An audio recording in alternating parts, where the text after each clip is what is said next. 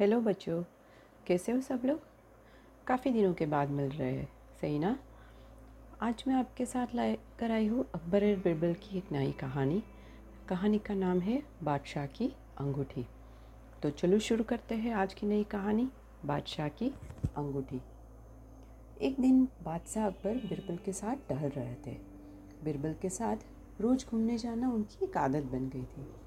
एक खेत से होकर गुजरते समय उन्होंने वहाँ एक पुराना कुआँ देखा और बोला कि चलो, देखते हैं उस कुएँ में क्या है। बादशाह बिरबल से बोले, फिर दोनों ने उस कुएँ के पास जा पहुँचे और उसमें झांकने लगे। वो बहुत ही गहरा कुआँ था, लेकिन उस समय वह सूखा हुआ था। ये गहरा कुआँ कई सालों से बिना उपयोग किए पड़ा गया है। मुझे नहीं लगता है कि अगर इसमें कोई चीज़ डी डाल दी जाए तो कभी उससे निकाला भी जा सकता है। ख़ास तौर पर जब कुएँ के अंदर घुसे बिना उस वस्तु को निकाल जाना बहुत संभव नहीं हो लग रहा है। बादशाह ने कहा, बिरबल ने बताया कि नहीं बादशाह, ऐसी बात नहीं है। ऐसा हो सकता है, लेकिन इसमें कुछ समय ज़रूर लगेगा।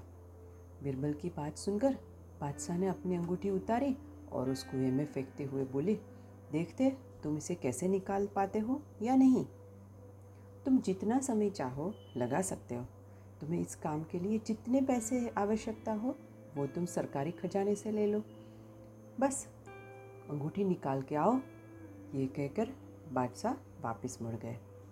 उधर बिरबल ने वापस मुड़ते समय बादशाह की नज़र बचाकर गाय का कुछ कोबर कुएँ में डाल दिया।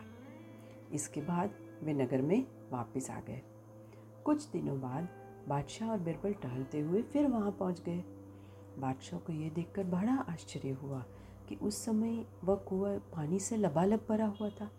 गाय के गोबर का एक टुकड़ा पानी पर तैर रहा था। अरे!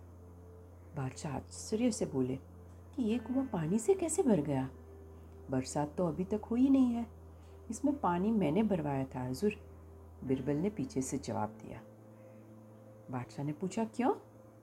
इसके जवाब में बिरबल ने वह गोबर का टुकड़ा उठाकर उसे पलटा और उसके पीछे तरफ़ उंगली उठाकर दिखा। उसके अंदर अंगूठी थी। वह अंगूठी जो उस दिन बादशाह ने डाली थी और आपने निकलवाने के लिए बोला था। बादशाह सोचने लगे।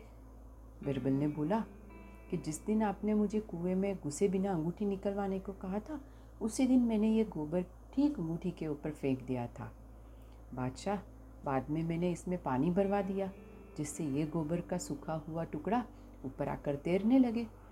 और बिरबल के इसी कारने में से बादशाह अकबर ने खुद खुश होकर उन्हें वो अंगूठी पुरस्कार में दे दी। तो बच्चों, यही है अकबर और बिरबल की विस्डम भरी कहानियाँ, जिसमें बहुत सारा बुद्धि चातुर्य रहता है। है ना बच्चों?